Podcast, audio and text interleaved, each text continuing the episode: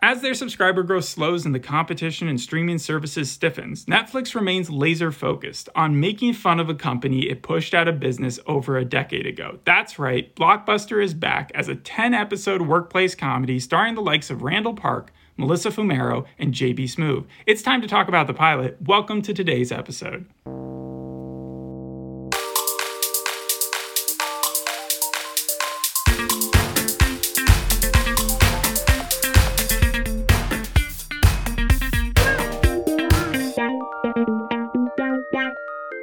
So, this show had all the ingredients to be a success. You still have a majority of people who have fond memories of renting movies. The name Blockbuster still has great brand recognition. Uh, the uniforms, the store layouts, uh, the experience was very similar no matter where you went.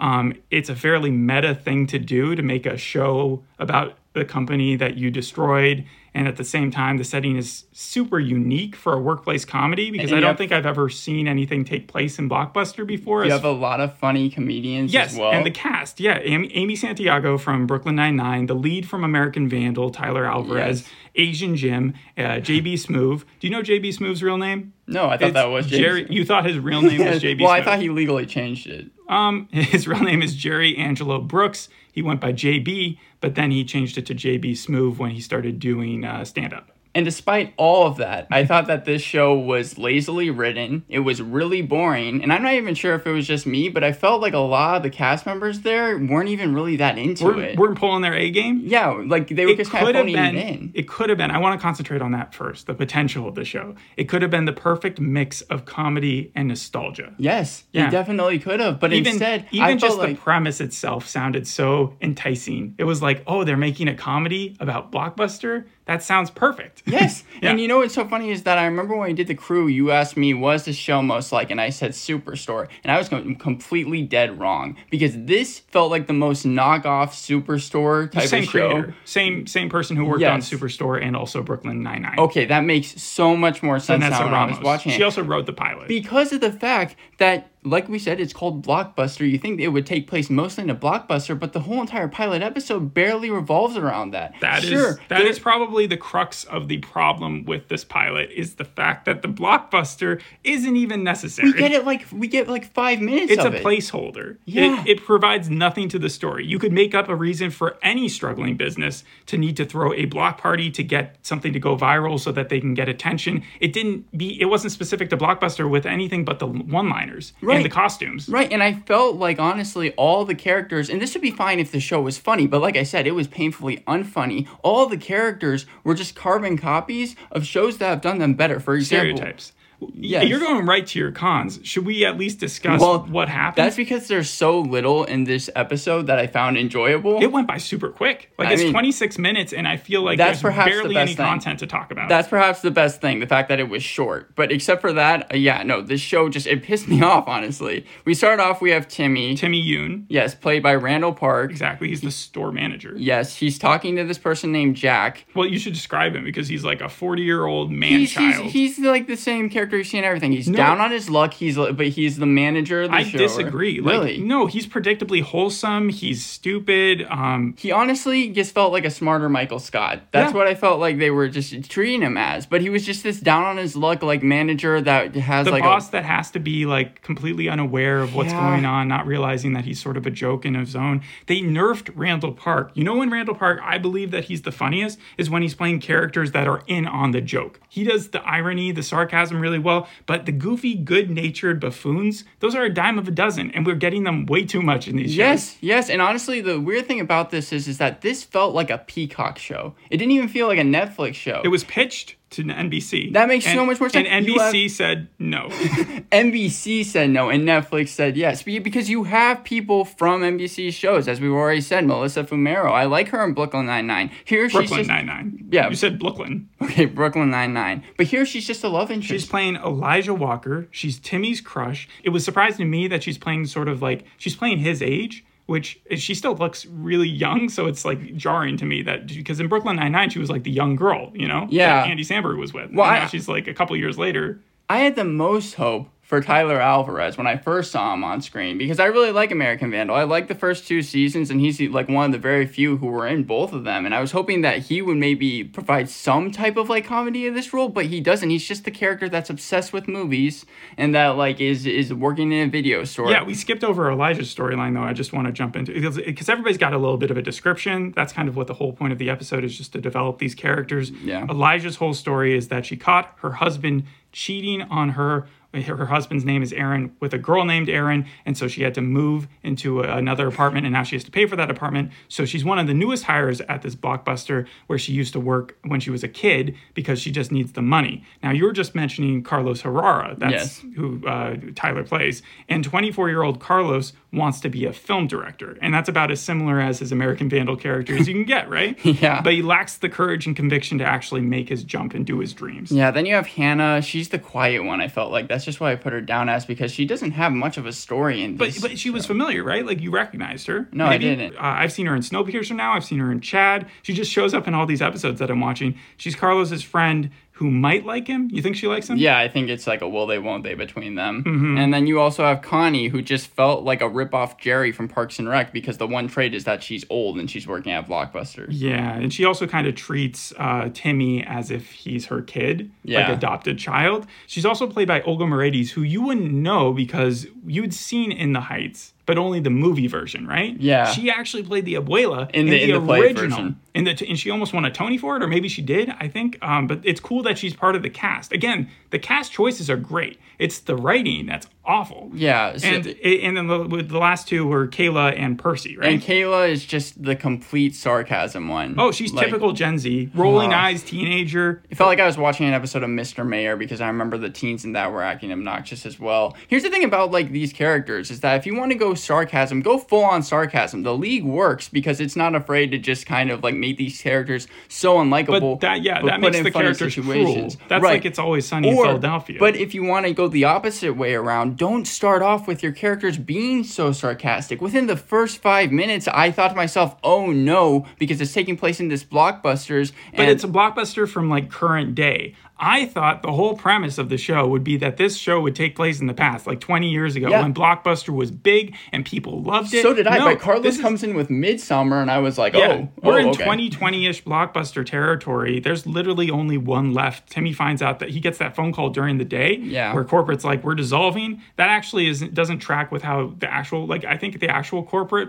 uh, for Blockbuster was absorbed in like 2013, and the remaining stores were like independently owned. Yeah. but but it doesn't matter. Um, so I did like the WeWork reference that the uh, corporate guy gave. But I liked one reference in this whole thing, and is when he made fun of Chloe from Smallville because that's going to go over the head of a lot of people. this is something I could not stand. So the scene after the intro plays where Timmy and Eliza are like they're they're on their break, they're like talking at this bench, and Well, what's they're talking about trying to save the last remaining Right, blockbuster because- now that they realize they have to pay all these fees. Right, and Eliza was speaking to Timmy about the fact that everyone has changed to the internet, and that's part of the reason why Blockbuster is not as big anymore. But one thing I cannot stand that all these comedy shows do is that whenever they are trying to describe the internet, they use three things in particular. They always bring up Logan Paul, TikTok, and BuzzFeed. Mm-hmm. And there's so Buzzwords. much yes, buzzwords, but there's so much more to the internet than that. I mean, the internet is Sure. always changing. I could not stand the fact that they did it once again. But it's a stereotype, and also people who are watching this are not watching it for like its deep insight on the internet. Well, know? it seems so like- it's like it's just for those one-off laughs. It's so simple. It's so vapid, as some reviews called it. Lazy. It is, yeah, it's lazy too. But anyways, they have this discussion, and she convinces him, she convinces Timmy, the store manager, that he has to throw a few huge block party um, in order so that they can survive uh, paying for all the movies that they're going to be supplying to the store. So they can get memberships. the staff, Yeah. I mean, the memberships is how they pay for everything, and I don't think that they're including late fees because I think they probably kept that. Uh, but that used to be how Blockbuster got most of its thing. The thing I don't understand is that we start off this episode in the Blockbuster store, which is cool. We see the layout, and that gives you that wave of nostalgia, and I'm fine with that first couple seconds because I'm just like, oh wow, I'm Right. embracing it. You know, they they built up the set, and it made me feel good. However, then I saw there were six employees in that store. And that was like all the employees for the same shift. That's impossible. Like there was never a time when I used to go into Blockbuster that there'd be more than like three at their Yeah, there'd be there'd be like two at the checkout, and then one person just roaming the and aisles. those were the big stores. This didn't even look like a huge blockbuster. Like at the small store blockbuster that I had down the street, there was literally like two people at most. Yeah. and and it, that's what made it feel more like a home. Having to have having to pay six people, no wonder they're going to go out of business soon. Like it's crazy. Yeah, and so one of the places they go to is called Party Party Party. It's, it has Percy there, like I said, it's Yeah, played so by JB Smoove. I wasn't sure if Percy was the manager of Party Party Partay or if he was at because they they bill him as the landlord of the strip mall. So maybe he was just in there helping them shop. I couldn't tell afterwards. He's the most important person that they have to get at the block party, and he does not Because, want because he's the landlord right of the strip mall. and he will also be able to get them kind of like these party uh, items for free. He's also Timmy's best friend from high school, even though he's like 10 years older than him because he was held back in middle school. And here's the thing, JB Smoove, like none of the lines that I said was funny, but the the reason why he was my favorite character is because I did laugh at him because some of his delivery he was actually able to do. oh, classic, classic JB Smoove. Yeah, yeah, and Yeah. that's that's like, the, but the Yeezy reference almost made that whole entire scene not worth it. Oh. All these references, I don't- just could not get over it. I mean, I feel like that would make it even funnier now with what's going on, more topical at least. Yeah, and so, So, they throw the big party. There's a soap machine and also A foam um, machine. Foam machine. And but they're using also- soap to make the foam. we should also mention there's a quick scene right before they throw the party where Timmy is speaking to Timmy- Carlos. oh, I thought because because of the fact. Well, no, no, no. You're jumping over the part where Timmy and Eliza have kind of a fallout because he outs her husband's storyline about the fact that uh, her husband cheated on her. Right. And so everybody finds out about it. And so she feels embarrassed. She leaves. She's like, screw you. You can throw your own party. And that's when Timmy has that scene in the bar. And did you know the weirdest thing about that bar scene before you jump into your point? They're all wearing their Blockbuster uniforms. It's so incredibly annoying how like that if you've ever worked a job like that, you know like you're out of the parking lot, you take off that colored shirt. Yes. You're you're done with you're it. done. It's there. You, you take off your It's a minimum wage well. job. You're just like, I don't want to feel this on my skin any longer, and you just take that thing off and you let the undershirt do its thing. But in this, it's like they're walking around with them. They're going to party, party, party with it. It's they're super proud of those of those uniforms. And the main reason that they have this scene at the bar is so that we can establish that Eliza is the love interest and Timmy has been into her for a long time. And Carlos is like, well, then you should ask her out during the block party because it would be probably Also- the best time to do yeah, so. I think it's supposed to show that Timmy, Carlos, and Percy they all hang out sometimes, and that like there's just a commonality and camaraderie between these people that anybody can be friends with anybody. But of course, the block party goes haywire because what, happens is Percy starts lighting off fireworks in the middle of the day. And this is something I didn't get. He lights off a firework in the middle of the day. One of the fireworks goes into this blow up gorilla they had. The gorilla, like, deflates because the firework goes well, into it. Well, it's not exactly deflating; it's on fire because there's. I I don't think that it's like helium because then that thing would explode. yeah, but we but- never saw it on fire. It just looked like it But it ended up does have. It's attached to a motor, which probably has more than just oxygen in it. And oxygen would also be just plainly flammable by itself too. well, So that's, what I was. That's the thing, though. It, it just it didn't explode. It didn't do anything. It looked like it just deflated. Yet Well, I don't think it's pure oxygen though. That wouldn't make any sense either. I think it was probably just it wouldn't just be air. Maybe I don't know. Anyways, the thing collapses. They make a TikTok video out of it. It goes viral, and the person who releases the TikTok video that Carlos has made because Carlos wasn't originally going to release it is Kayla. Kayla, who is supposed to be that snarky girl. Because who, it's supposed to show that she secretly likes Blockbuster and wants to get as much like uh, media for it as possible, and it ends up working. well, I think she just feels bad for Carlos and she wants to help him out. Uh, that that also said, you know, she's only like 18, right? Like that was crazy. I was she, like, she looked like it. Yeah, but that not usually when you cast someone in that age do you get that. But I guess because uh, the person who plays Carlos and Hannah are both 25 in real life, they were like, well, we actually have to show the difference in age here because otherwise those would normally be our teenagers. Yeah, and then a news report team shows up. They end up uh, interviewing Timmy, who gives a speech that I thought was one of the most lazily written speeches in the whole entire It was thing. corny, but it was supposed to be corny because up until then he was going to give the same speech at the actual block party before the before the gorilla fire. incident. Yeah, I Um, need again. I didn't understand why a news interview ended up coming over when it just seemed like this gorilla deflated. That seemed like the biggest thing that happened in the whole entire blockbuster. Party. It was it was the TikTok video that went Yeah, viral, and you see those local stories on the time. I, I'll give it a break for that. Like I understand why that happened. The problem with the show is not the fact that it's a workplace comedy. I feel like a lot of people would give it a lot more leeway if it wasn't called blockbuster. It's just selling us a false premise. It's Yes. giving us way too much hope for a series when it says, "Oh, we're going to make a series making fun of blockbuster," or actually uh, having it as the setting, and then doing something so typical, so routine, so stereotypical. Any any show like this might not even make it to a second season, but I can guarantee you this probably won't. Oh, if this if first episode is anything like the rest of the season, I it's definitely not gonna make it to Yeah, the second and I was. I was bummed. I no, I was I was severely disappointed, and I think that, like I know that you said that you weren't a big fan of reboot, but I'd rather watch reboot or any episode like the worst episode of that than watch another episode, even the best episode of this. Like this, I I, just found awful. Yeah. Uh, to finish it up, yeah. So Timmy, uh, his speech ends up working. He gets eighty-seven new memberships. I literally thought that's where it ended. I completely forgot the very end where he was just like he didn't work out with Eliza, right? Yeah, what, what happens is Eliza, she ends up going back with Aaron because she's just going to give him another chance. The most because she is not wanting to see uh, her daughter's life stunted the same way that Timmy's has been. because is- they keep on throwing the insult in his face that he has roommates and he's almost like 40 years old. I guarantee you what's going to happen at the end of this season, it might even be the finale, is that Timmy's going to go to Eliza. He's going to confess his feelings for her. She's probably going to reject it. And then there, if they get a season two, which it seems unlikely, then they're actually probably going to have a relationship. Much like Friends is actually what it reminds me of. But overall, Friends was better. yeah, Friends was way better than this. Overall, I have to give this a 3 out of 10, which is even worse than I reviewed The Crew, but it's because just so much in this episode made me so mad, and the fact that they just went the most typical route with the most typical, like, everything. All right, Just- I was going to give it just a tad higher, but I'll, I'll go along with your three. As far as the reviews are concerned, it's been panned. AV Club said, actually, maybe you don't want to make it a blockbuster night, because, you know, obviously, Joe. The Guardian said, like stepping into a time warp in a very bad way, except it would have been better if it had been a time, like if it had been taking place in the past. Uh, Netflix's shameless blockbuster series is a vapid saccharine waste. I didn't even bother quoting which one. I think that was paste or something. Why is no one acting their age on Blockbuster? That's a true Yes, statement. yes, so the no Atlantic. Gets it right because it's like why are why is everyone acting so immature?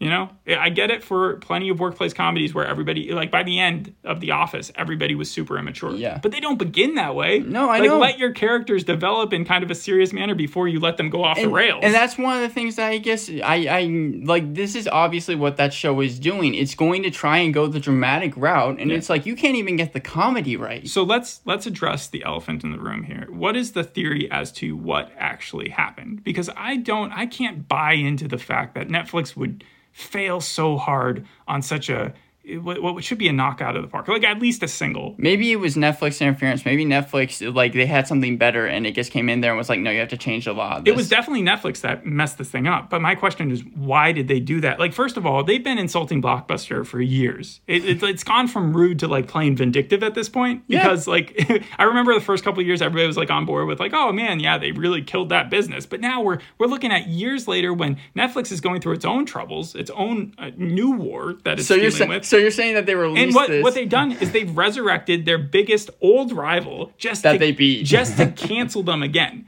They made this so that they could cancel it. And it also they're getting exactly what they want. Everyone's shitting on Blockbuster right now. All these sites are saying it's and it's Blockbuster's zombified ghost that they're shitting on. They're not even noticing the puppet master who's actually like made this happen. It's not Blockbuster's fault that this is happening to them. In fact, I would feel like the people who if Blockbuster still existed as a company, they could sue. Um, and they already did the documentary about the last blockbuster. It just feels like they're obsessed right now about po- reminding people of how much they screwed over this or how much they beat up this company. I didn't right? even think about that, but yeah. And as we talked about already, they could have made better decisions. They could have concentrated on, on, on a time when the business wasn't struggling. Um, they could have made Randall Park a more, um, not endearing figure, but definitely a funnier figure. Yeah. And um, may- maybe it's just that Netflix is jealous because people still think of Blockbuster in a fond light despite everything. And maybe they're salty that they weren't bought up by Blockbuster when Blockbuster was given the chance because that would happen and that's a well-known story from like 2000 and or or it could just be that maybe they still have yet to understand why people are nostalgic for it because they gave us a bunch of reasons in this episode. They were like, "Oh, it's because of the personal recommendations they would offer." Nah, no. it's it's because uh, you get to share the moment with strangers when you're walking through the store. Yeah, no, that's- no, that's not the reason never. why people liked it. Never. I liked it personally because even though it was a steady business, it would always have people in there. It felt like a pretty low key place to go, like a museum of entertainment. Like whenever I would go through the aisles, I would feel like I was kind of in my own secluded world and I could look at the movies and stuff, pick one out and take as long as I wanted to, and that no one, everybody else would be doing the same. It was like a bookstore almost. No, then- and that's the thing. Actually, having the physical thing in your hand, there was Yeah. something different about it. And then, and so that's the type of experience that's fun. But they tried to sell you on the idea that, oh no, it's the fact that like this one guy knows exactly what type of movie that you want because he's uh, he's kind of a genius in that way. Yeah. So uh, those are my three theories. Maybe it's just pure vindictiveness where Netflix really likes to just put cancel Blockbuster in any form it can. Maybe it's just that they're jealous, or maybe they just still don't get it. They just still don't get what makes Blockbuster tick. I would go with the last one if I had to pick. Yeah, but then you'd think that the rest of the writing staff would be like, no, we can do better than this. Yeah. So three out of 10. That's our final review. Thanks for listening. Bye. Bye.